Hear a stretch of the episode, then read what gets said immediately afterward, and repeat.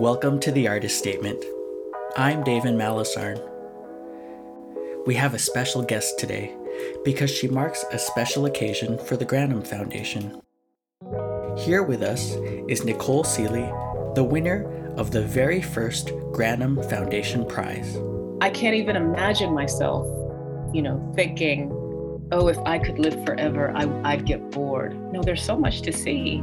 Like, there's so much to see and so much to do. You can do a different. Sealey is the author of two collections of poetry The Animal After Whom Other Animals Are Named, which was published in 2016 by Northwestern University Press and was the winner of the Drinking Gourd Chapbook Poetry Prize, An Ordinary Beast, published in 2017 by Ecco Press and a finalist for the PEN Open Book Award and the Hurston Wright Legacy Award. She has been the executive director of Cave Canem and is currently a visiting professor at Boston University. She also teaches at the MFA Writers Workshop in Paris program at New York University. Among many recognitions, Sealey is the recipient of the 2019 Rome Prize, a Stanley Kunitz Memorial Prize, a Poetry International Prize, and of course, the Granum Foundation Prize. In this episode, we talk about her earlier work and her winning project entitled The Ferguson Report An Erasure. Nicole Sealey, thank you very much for joining me today. Thank you for having me. This is a joy. And congratulations for winning the first uh, Granum Foundation Oh my Prize. goodness! Of course. Thank you for selecting uh, the work. It was such a, a surprise to be selected, and of course, an honor. So, thank you. Thank you so much. I'd like to start um, talking about your book, Ordinary Beast, actually, both of your previous books, Okay. um, by discussing your poem Candelabra with Heads, which was inspired by a Thomas Hirschhorn sculpture with the same name. Mhm. One of the things I thought was so interesting about this poem was your decision to publish two different versions of it. Specifically, there was a question in your original version that you deleted when you included it in your chapbook, The Animal After Whom Other Animals Are Named. And then you put the question back in when you published Ordinary Beasts. I did. Can you tell us about the subject matter of the poem and why you went back and forth on that last line? So, uh, as you said, this work, Candelabra with, with Heads, was inspired by a piece by Thomas Hirschhorn of the same name. And I saw this piece and I was just immediately struck by it and stood in front of the piece for several minutes. And several minutes in, you know, museum going time is a long time to stand in front of a piece. Um, but while I was doing that, I saw folks kind of glancing at it and just passing by. So they weren't having the same experience that I was having, right? They weren't engaging with the work um, like I was engaging with the work. And so I just wondered about that and the whys of that, right? Um, so I don't know how long it took me to, you know, process the piece and process it into a creative work, but eventually I did so. And I wanted to think through my engagement and others' non-engagement with the work of art, right? And so that's that's what led me, I think, to to draft Candelabra with Heads. Uh, for my chapbook, uh, The Animal After Whom Other Animals Are Named, at the advice of editors and poets who I absolutely adore and respect and whose work I read and teach, I took out that last line um, because they thought that it was too leading. Um, and being a first time published poet, you know, in the form of a little book, I said, "Oh, okay. If if they say said this, it must be true, right?" Um, and to some degree, it is. But I think my intent was to lead, right? I wanted others to see what I, a black woman, saw, and so that that was the point of the poem for me. Yet and still, I extracted that last line, that sentence, who can see this and not see lynchings, um, because I thought, you know, they knew better and they're brilliant. But I know my intentions for the poem. And the poem too knows its own intentions, right? And so while I did extract the line for the chapbook for my full length, I decided wholeheartedly like this poem is incomplete without that last line. So I decided to include that line with my full length collection. Um, should I read the poem? Yeah, that would be great. Okay. So this is Candelabra with Heads, and the form is the second half of the poem is the reverse of the first half of, is a mirror image of it. And then it ends with essentially what what is it the thesis statement of of the poem. Candelabra with heads. Had i not brought with me my mind as it has been made this thing this brood of mannequins cocooned and mounted on a wooden scaffold might be eight infants swaddled and sleeping, might be eight fleshy fingers on one hand, might be a family tree with eight pictured frames. Such treaties occur in the brain. Can you see them hanging? Their shadow is a crowd stripping the tree of souvenirs. Skin shrinks and splits. The bodies weep fat the color of yolk. Can you smell them burning? Their perfume climbing as wisteria would a trellis. As wisteria would a trellis burning, their perfume climbing, fat the color of yolk, can you smell them? Skin shrinks and splits, the bodies weep. Is a crowd stripping the tree of souvenirs? Can you see them hanging? Their shadow frames. Such treaties occur in the brain. Might be a family tree with eight pictured, might be eight fleshy fingers on one hand, might be eight infants swaddled and sleeping and mounted on a wooden scaffold, this brood of mannequins, cocooned as it has been made, this thing, had I not brought with me my mind, who can see this and not see lynchings? Thank you. Thank you. Um, and of course, that last line that you just read is the one that we've been discussing, right? In yes. so in your first chapbook, that question is not there, and then you decided to include it here. Yes, and and when I'm not wanting to, I don't want to indict any of the editors because that's not their. That was my fault. That was my bad, right? That was my choosing because I had every right to say no. Sure. Yeah. You know, but I just didn't know as a first time published person, right, with this new thing. Um, I just didn't know what I had, what I had right to do, um, and so I chose to just acquiesce. Do you see that as a mistake? You know, initially, but in defense of Candelabra with Heads wouldn't have been written. Had I not made that mistake. So that mistake led to a poem that's one of my favorites, right? That was both a joy to write and is a joy to read. And so, yes and no. Yes and no. I'm going to ask you to read that one in a second, but um, let's talk about it. So, my experience reading your book, you know, um, I read Candelabra with Heads, and then it was it was delightful to kind of find in defense of candelabra with heads later on in the book and to see how those two pieces were playing with each other. So it was the addition of the original version with the eh, with the question that then inspired you to write the defense poem. It was my it was my defense of of that last line. Like yeah. this is my defense of it right? This is why I decided to include it in the full length, though I had extracted it from the chapbook. Right. And I love that we can get that whole story of the evolution of that too. Yeah. Uh, would you read us that that poem? Happy to. In defense of candelabra with heads. If you've read the candelabra with heads that appears in this collection and the one in the animal, thank you. The original, the one included here, is an example, I'm told, of a poem that can speak for itself, but loses faith in its ability to do so by ending with a thesis question. Yeats said a poem should click shut like a well made box. I don't disagree.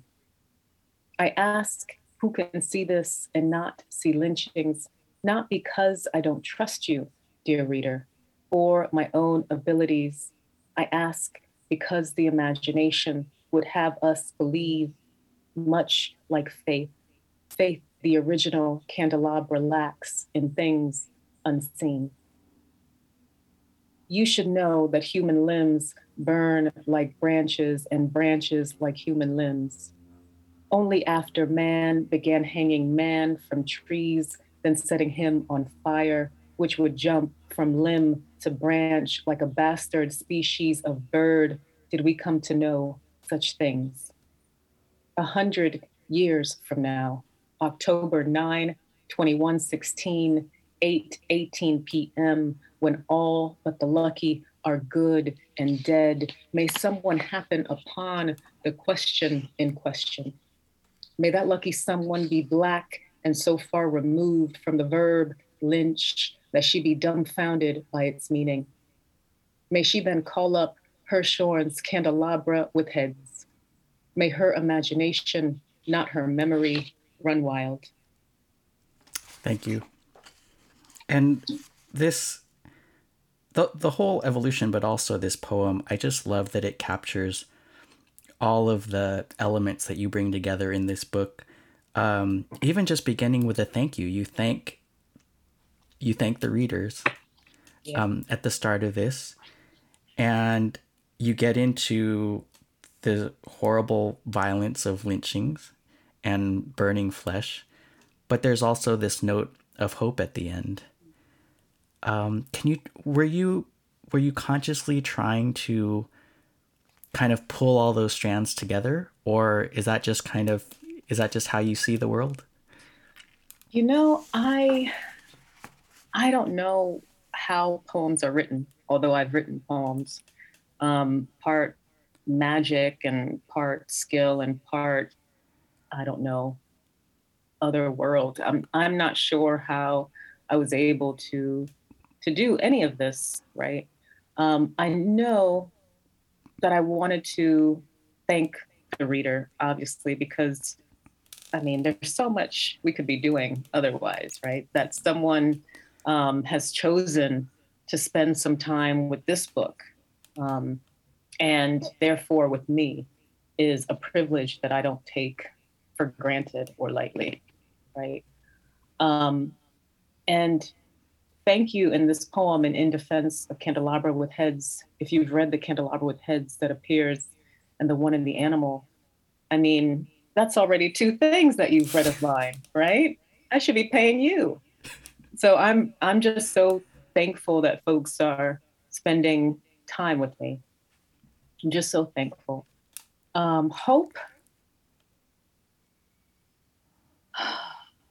hope i guess I guess I am hopeful. As cynical as I am, I guess I am a bit hopeful. Um, I mean, what would be the purpose of all this if we didn't have a bit of hope? You know, what would be the purpose of anything? And so I think the poem wouldn't have allowed me to write anything else, right? Hmm. There had to be a moment of perhaps, right? Like perhaps something else is possible because something else is always possible. Right. Yeah, I don't I don't think the poem would have allowed me to write anything else but what it did. So all that to say, I don't know what the hell I'm doing. None of us do. None of us do. Um, you know, I just try to be present and available to whatever muse comes and, you know, try to scribble it all down. Your poem The first person who will live to be 150 years old has already been born, is a reflection on mortality and how we choose to spend our lives. You dedicate this poem to your mother, Petra Martin, and her character serves as your counterpoint in this piece. How are the different perspectives inspired by the different lives of you and your mother? Mm. um, so, these are such great questions. Oh my goodness. Um, let me get to it really quick to remind myself. So I wrote this poem in my early, early, early to mid 30s, I want to say. Um, right around the time you were getting into poetry. Well, I've I've been I've been writing po- poetry since 20 early 20s, um, but I went back to school for my MFA when I was mid 30s, and my first book was published. Um, the chapbook was published when I was 36, and then the full length 37. So I'm I'm a late comer in terms of publishing, but not in terms of writing and reading poetry. Okay. Yeah. Um, so I drafted this poem in my early to mid 30s. And I was thinking about this conversation that I was that I had with my mom. And really this this is the dialogue that takes place in the poem is what really took place in our conversation. Um, and I think then I had a different point of view because that was, I hate to age myself, but a decade ago. Yeah. And a decade ago, I felt like I I had had enough. Like I had seen, you know, when you're young, you think you've seen and done it all and and I haven't. And I haven't. So now thinking about the poem, I feel like I have my mother's perspective that she had in the poem. I have that now. Right. And I I can't even imagine myself, you know, thinking, oh, if I could live forever, I, I'd get bored. No, there's so much to see. Like there's so much to see and so much to do. Like you can do a different thing, see a different thing every day forever right? And so, yeah, I think it's funny reading this poem now and thinking about my younger self and my mom's younger self. And I wonder what, how her perspective changed from from this poem to present. Hmm. Like I wonder if it if it if it did. Um, I should talk to her about that. That might be another poem and your lives have changed, right? You were you've described that when you were younger, your mom sometimes had three jobs. She was a single mom.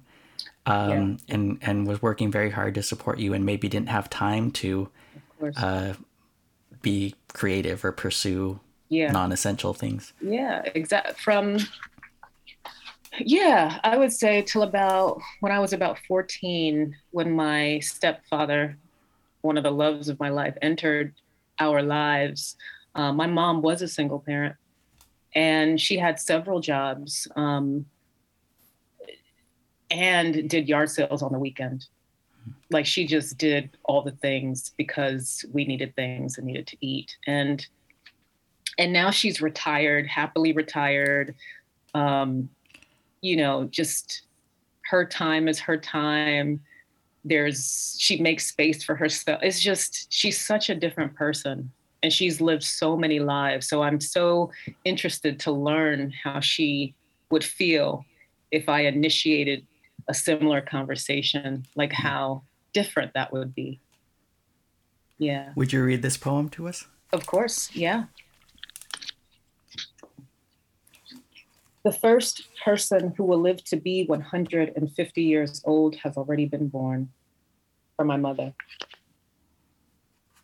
Scientists say the average human life gets three months longer every year.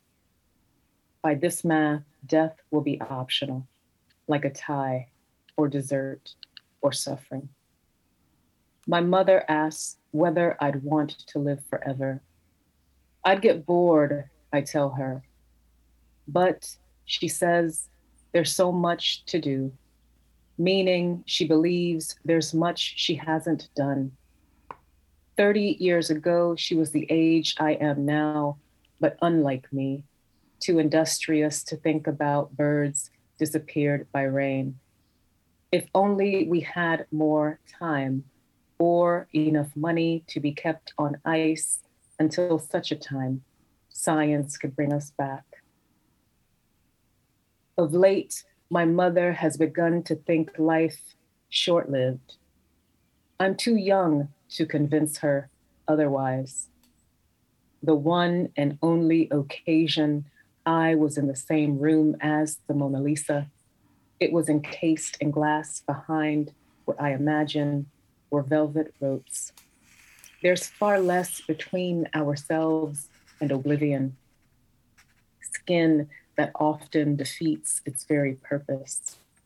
Or maybe its purpose isn't protection at all, but rather to provide a place similar to a doctor's waiting room in which to sit until our names are called.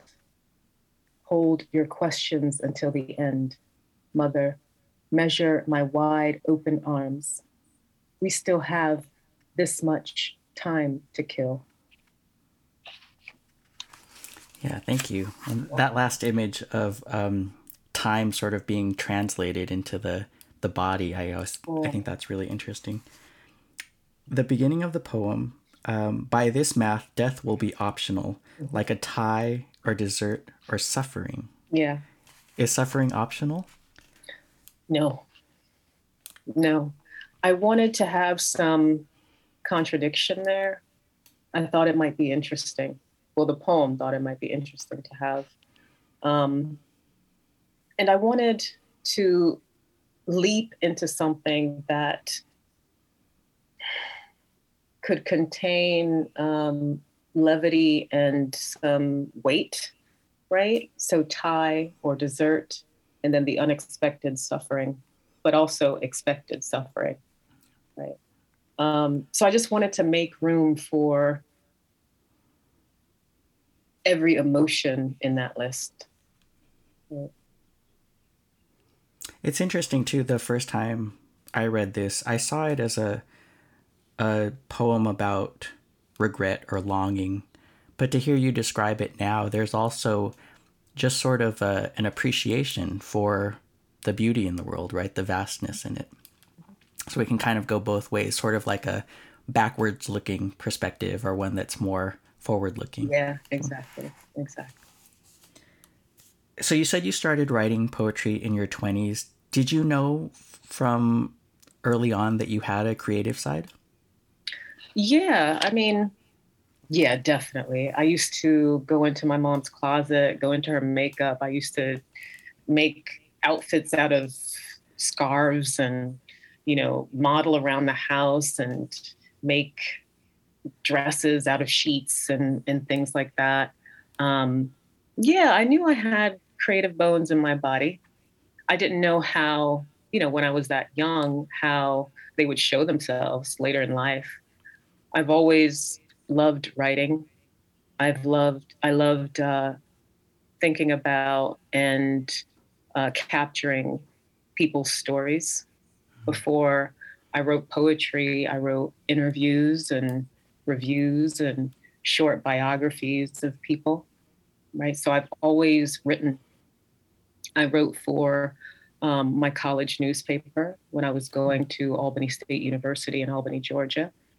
Um, and I, I was an editor for um, the Africana Studies uh, Poetry Journal called the Southern Griot at the University of South Florida. So I've always been, you know, doing things. Um, but I think when I started thinking about my life as a, as a grown person, I, I thought that writing would would be part of it. I knew that writing would be part of it, right? Um, it wasn't until when I was maybe 24 I took a course with uh, uh, through Cave Canem with I think my first one was was with either Patricia Smith or Willie Perdomo, and I was just blown away mm-hmm. by what poems can do. I had read poetry, of course, but I didn't know that I could I I myself could write poetry. You know, like who I didn't know anybody that was a poet before, you know, moving to New York. Nobody claimed that where I came from. Yeah. Um, so I didn't know that there was possibility in that until moving to New York and studying with Patricia, or was it Willie? Um, so I think then I realized I had some capacity, you know, for poetry, and you know was inspired by my teachers and encouraged by them as well, and so thought that, huh, maybe I could do this too. Do you remember any of the specific lessons or comments that your first teachers made that kind of unlocked that possibility for you? I remember, yes, yes, yes, yes. So I went to one of Patricia Smith's readings, and of course, you buy the book. You buy the book. It's Patricia Smith. Of course, you buy the you buy every book of Patricia Smith's, right? And she signed it, and she wrote, "Use your voice." Use your voice, and I, I will never forget that instruction. I'm a a pretty shy person, um, introvert, and I'm mostly a person who is happy to be in the background making things happen or making things, right? Making things or making things happen. And yeah, yeah, I I really took use your voice to heart. And using your voice doesn't necessarily mean to be up front and center. But if you feel something say something. If you if you want to write something write it. So that little that little direction i don't even know if she knows that that mm-hmm. that did that for me. That little direction but that gave me so much power and encouragement and so much confidence that i didn't have or didn't know i had and so I'm I'm very grateful to Patricia for not only her her in-person instruction, but the take-home stuff that she gave me, which was use your voice. So, among your accomplishments, you served as programs director and executive director of Cave Canem, mm-hmm. which is a literary nonprofit dedicated to supporting Black poets. You successfully grew the organization developing a chapbook prize, building partnerships, and helping to raise funds. Why did you leave Cave Canem? I know. I ask myself this daily. I love it so much. Um, because I'm a writer too, and it didn't allow me time to um, really uh, mine that part of me, right? Um, or I wasn't able to do both. Was it scary to make that leap from having a job to oh becoming uh, yeah i mean i come from a house where you don't leave something before you have another something lined up yeah. Yeah. and i had a writing residency lined up which was was fine you know it paid residency money um, but nothing nothing like a job and after the resi- residency was over, what was I supposed to do? And so I was scared shitless to leave Cave Canem. You know, I I had been working all of my life, and so I didn't know anything else. Um, so I was terrified. But we know that that something like this deserves risk. You know, self care um, uh, honoring your art, all of that deserves attention. And I owed it to myself to take that risk, right? To try my hand at living the artist's life, right? And though I didn't know then that I would survive, you know, my leaving, um, I wish I could tell my younger self that I would, so I wouldn't be so nervous. Um, I'm doing fine. I'm doing fine. And you serve as a mentor for other students. Um, what do you say to them when they're contemplating the same decision? goodness. Um, well, I want to be a responsible adult when I'm talking um, to mentees. And, you know, we really, we do need to take risks and we need to weigh our options and all the cliches I tell them, right? weigh your options, um, take risks. Uh, it'll be worth it. Um, but I think, and I was telling myself that too, but I think we've all mostly been conditioned to um, be practical, right? So when you're encouraging someone to be impractical, um, that's a lot. That's a lot. So it's only so much um, encouragement I can do. And I say, you can do this and you'll fall on your feet and it'll be fine and you live through it like all the cliches right? um, but they're worth it but they're worth taking that risk um, on themselves their their art is worth that and they not only owe it to themselves to to try but they owe it to their fans of which mm. I am one. So there's work to do that only they can do. And the world needs it. You also created the Sealey Challenge, which asks people to read one collection of poetry a day throughout the month of August. What have you gained from that personally, and what sort of feedback have you gotten from others who have participated in the challenge? Yeah. Um, so, as you probably know, I started it um, when I started at Cave Canem, or months into my tenure at Cave Canem as executive director. And I just, I was not reading.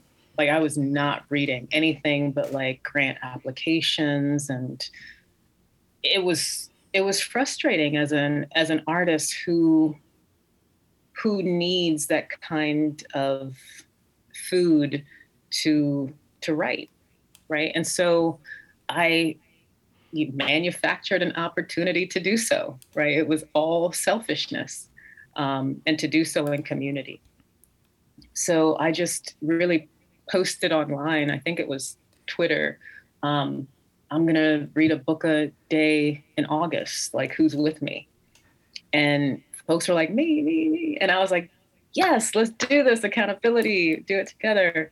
Um, and then uh, my poet friend Dante Micheaux, who's an amazing poet, he he called it the Sealey Challenge. Sealey Challenge, and yeah, that was 2017, and now it's in its this August will be its sixth year that we do it. Um, so it has its own hashtag, and I'm not like, I'm not a platformy person. I'm not great at the internet, none of that, but it has its own Twitter page, its own Instagram, and it has its own website, thesealeychallenge.com. Right. And it and on the website, there's the history of the challenge. Um, there's books by folks if they don't know where to start. Um, and there's testimony from from folks who have participated in the challenge. Um, one person last year said something like, "They're so funny. It's so cool." Um, it's not so much the Sealey challenge as the Sealey opportunity. And I love that because it is, it's like an opportunity to spend a day with with poetry. Spend 31 days with poetry. Each day, a new poet, a new book, a new chapbook, right? um, it just uh, what we do so much stuff that's just not fun. And for me for for a lot of the poets online who i'm in communication with it's it's a good time. And they get an opportunity to to read the books that they've been wanting to get to to reread the books that they've been wanting to get to right? To to read books by poets who new, younger poets you know poets who don't look like them right? So it's just an opportunity for exchange um, that i look forward to every august. Yeah. Form is an important component of your work.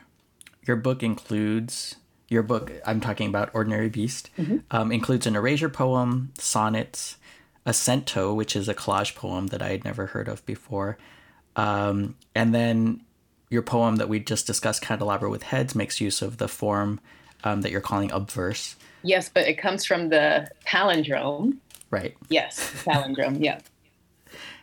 How do you take advantage of form in the creation of your work?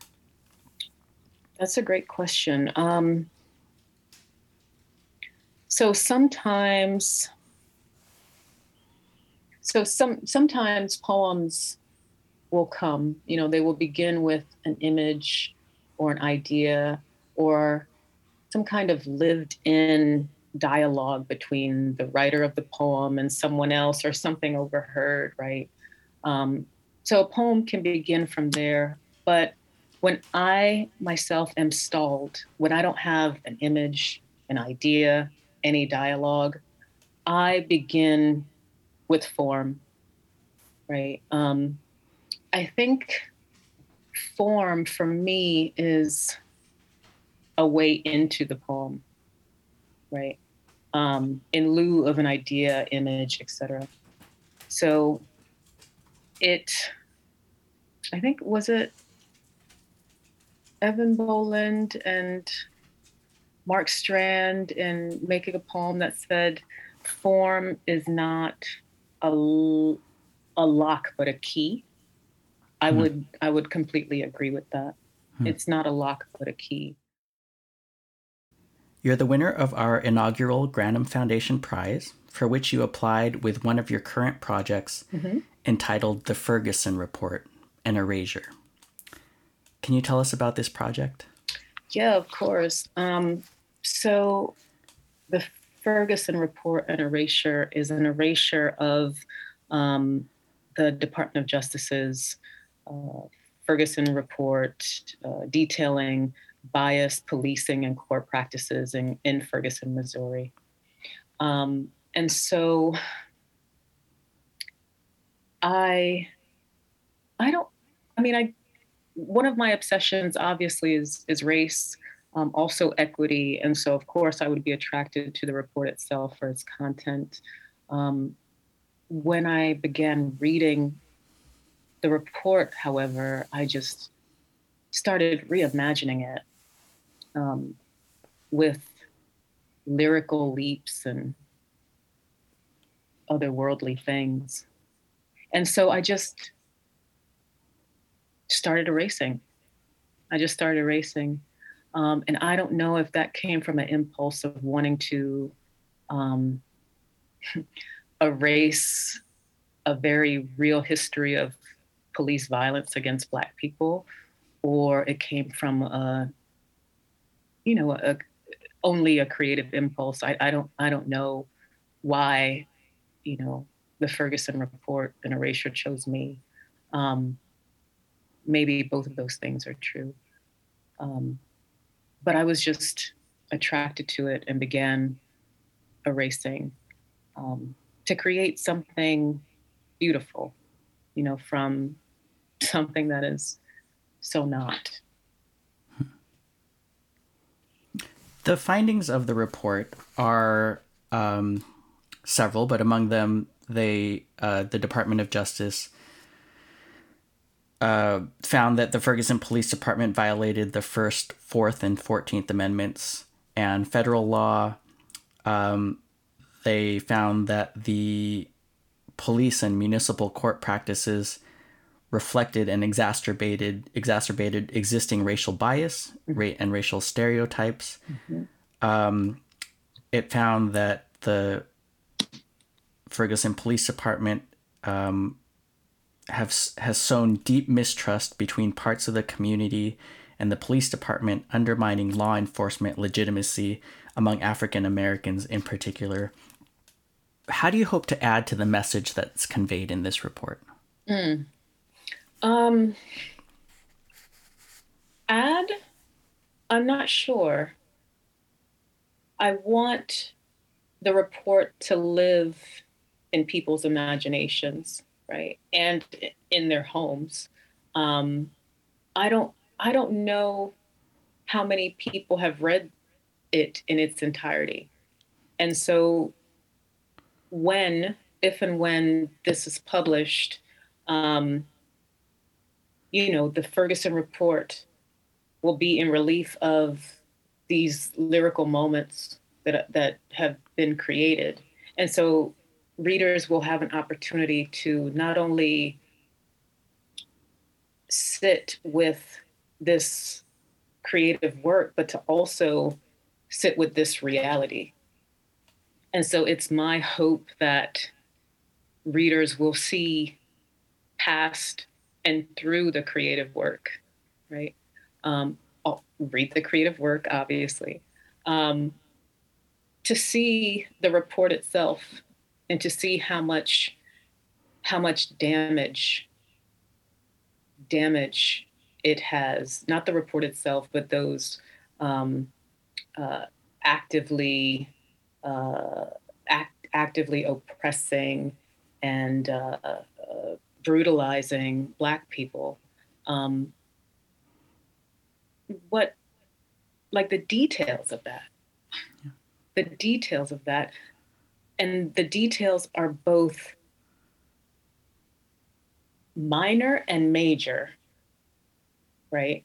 Um, so I, I really want people to sit with this creative work and sit with this work of reality and try to engage with it um, in ways that in indicts, in ways that um, might create some kind of hopefulness um, that that maybe moves folks to some kind of action. Um,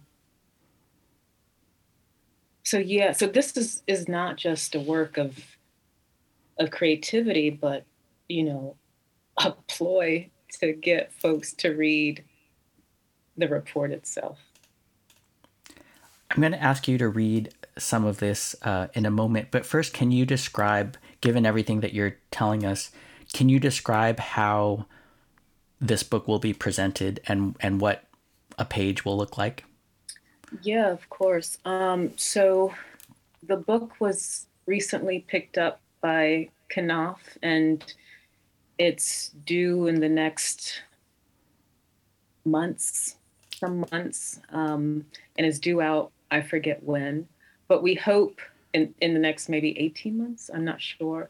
But I think that it will look like the it will be the report on the page, and the report will be struck through.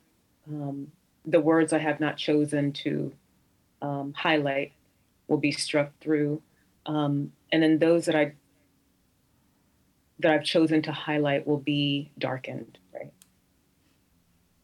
And this is pages 22 to 29, and it was published in Poetry London there against the eavesdrop of night, clear as a refrain, they were young, running after mercy. Its tail lights long gone, neither interfering nor resisting. Profane, really.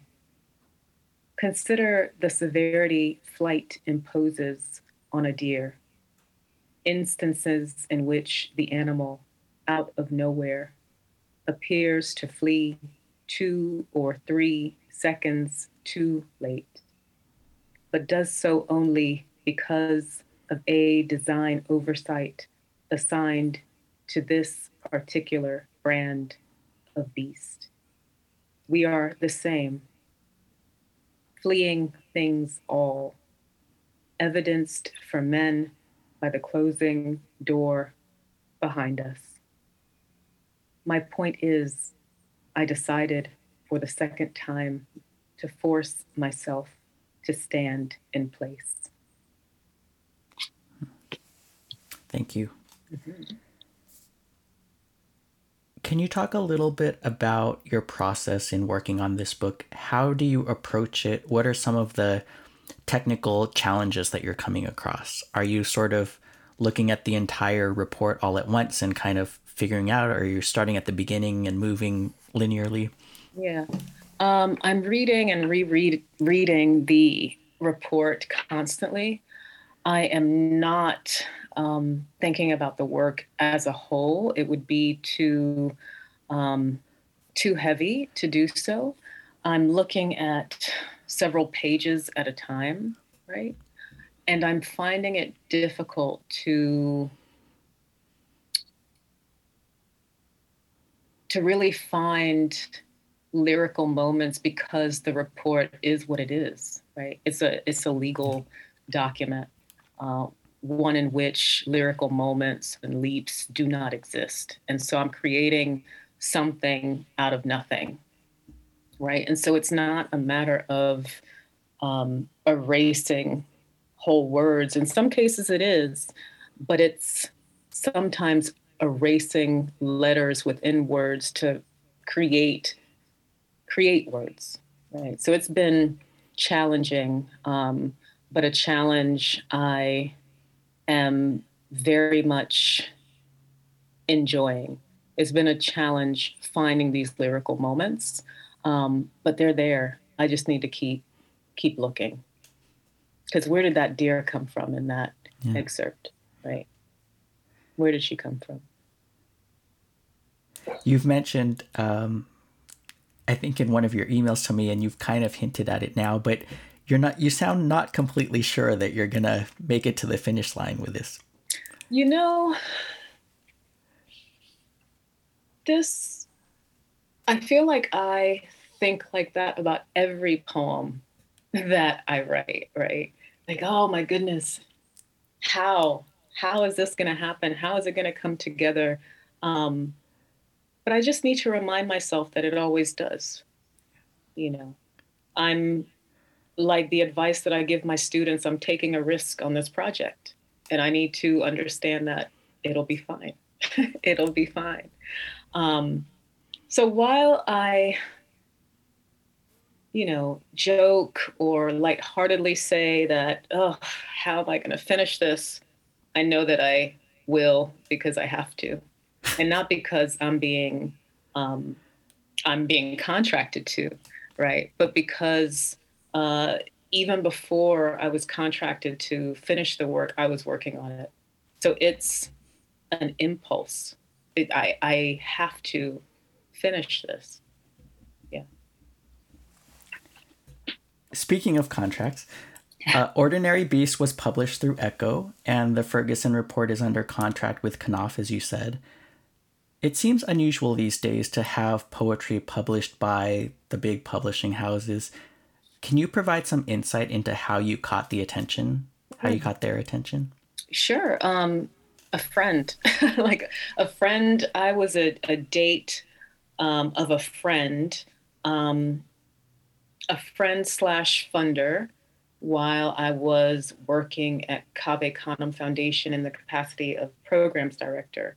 Um, and we went to a party, a party in which my editor, uh, Dan Halp, my editor now, Dan Halpern, was present. He was then at Ecco.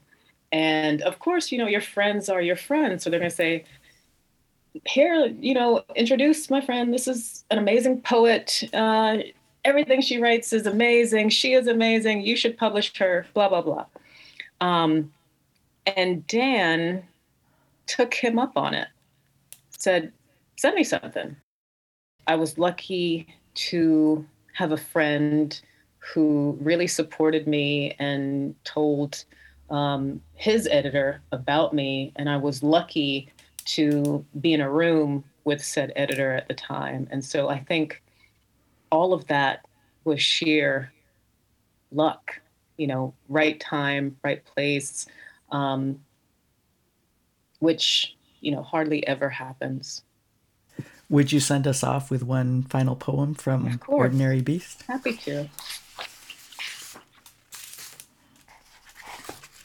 Before I do, I just want to thank you for having me. This has been a, a real pleasure. I think I told you about the difficulties of my day, and so yeah. it's been cool to chat about poems. And I'm also thankful to be reminded of all the people who have brought me to this point, um, including Dan and including uh, Patricia and Willie and those editors of my chapbook, like everyone who had a hand in this, and the readers and um, is just so lucky to to live and do what I love to do. And I'm excited about that and I'm thankful for it and I don't take it for granted. So, object permanence for John. We wake as if surprised the other is still there each petting the sheet to be sure. How have we managed our way to this bed, beholden to heat like dawn indebted to light? Though we're not so self important as to think everything has led to this, everything has led to this. There's a name for the animal love makes of us, named, I think, like rain or the sound it makes. You are the animal after whom other animals are named. Until there's none left to laugh, days will start with the same startle and end with caterpillars gorged on milkweed. Oh, how we entertain the angels with our brief animation. Oh, how I'll miss you when we're dead. Nicole Sealey, thank you very much for being here today. Thank you very much. If you enjoyed this episode of The Artist Statement, please subscribe to our podcast and leave us a review. We thank you for listening. Music for The Artist Statement was produced by Joe Rivers. Artwork by Ayumi Takahashi. The Artist Statement is brought to you by the Granum Foundation, which strives to identify and invest in the next generation of path-breaking writers.